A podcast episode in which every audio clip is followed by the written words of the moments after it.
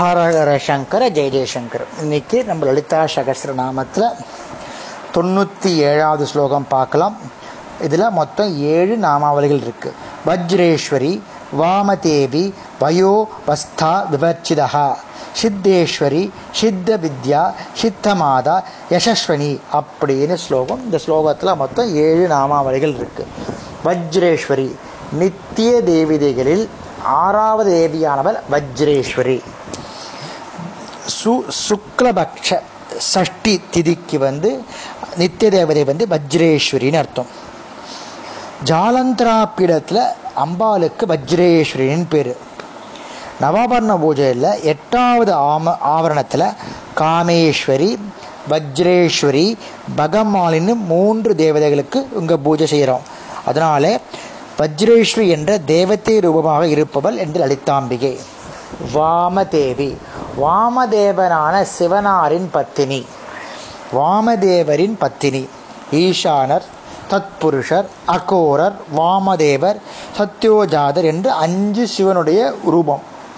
அதில் வாமதேவனுடைய பத்தினியாக இருப்பவள் லலிதாம்பிகை.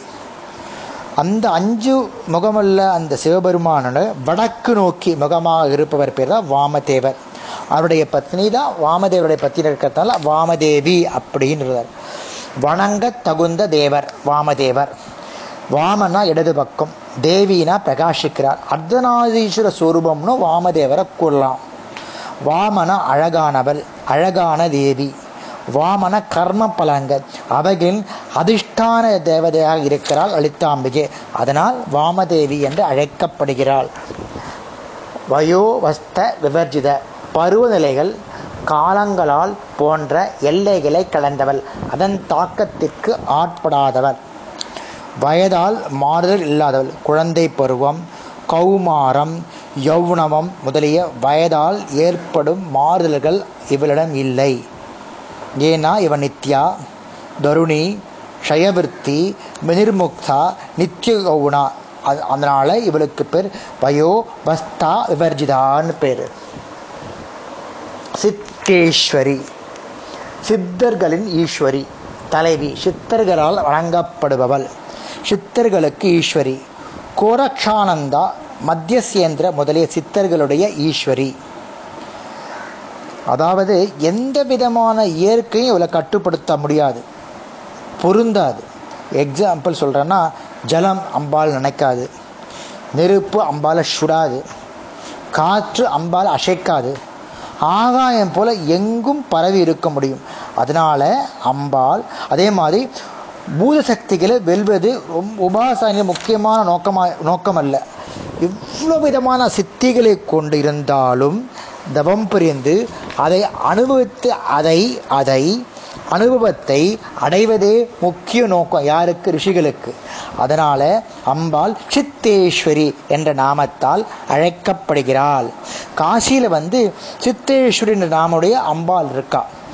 சித்த வித்யா. சித்த வித்தைகளின் சாரமானவள்.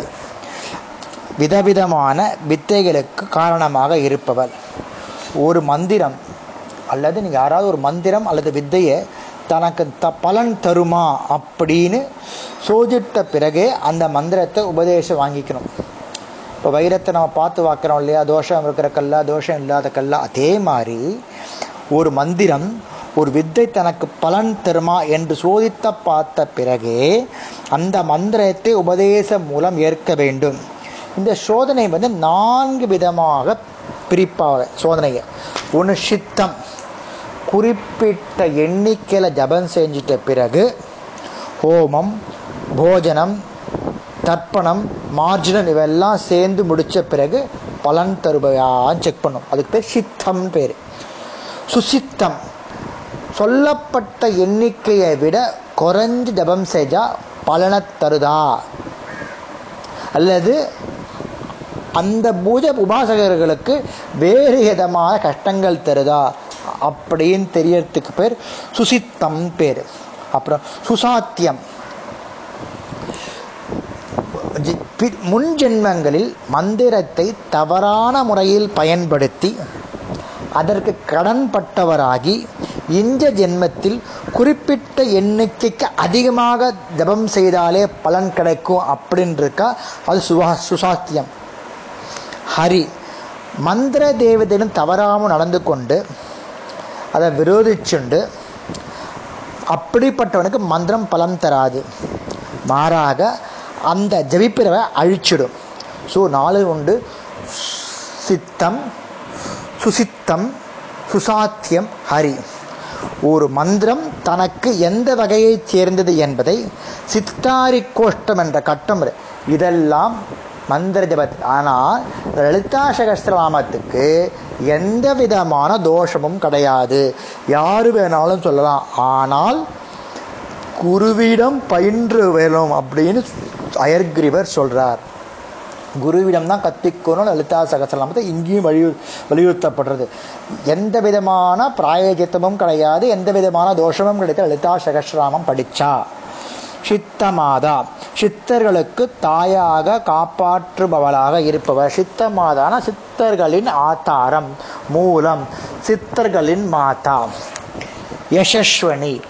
யசஸ்வனி அப்படின்னா யசஸ்வனினா பிரசித்தி புகழ் பெரும் கீர்த்தி உடையவள். புகழ் உடையவள்.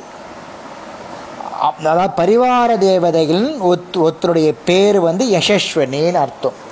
இன்னைக்கு நம்ம இந்த ஸ்லோகத்தை பார்த்துருக்கோம்.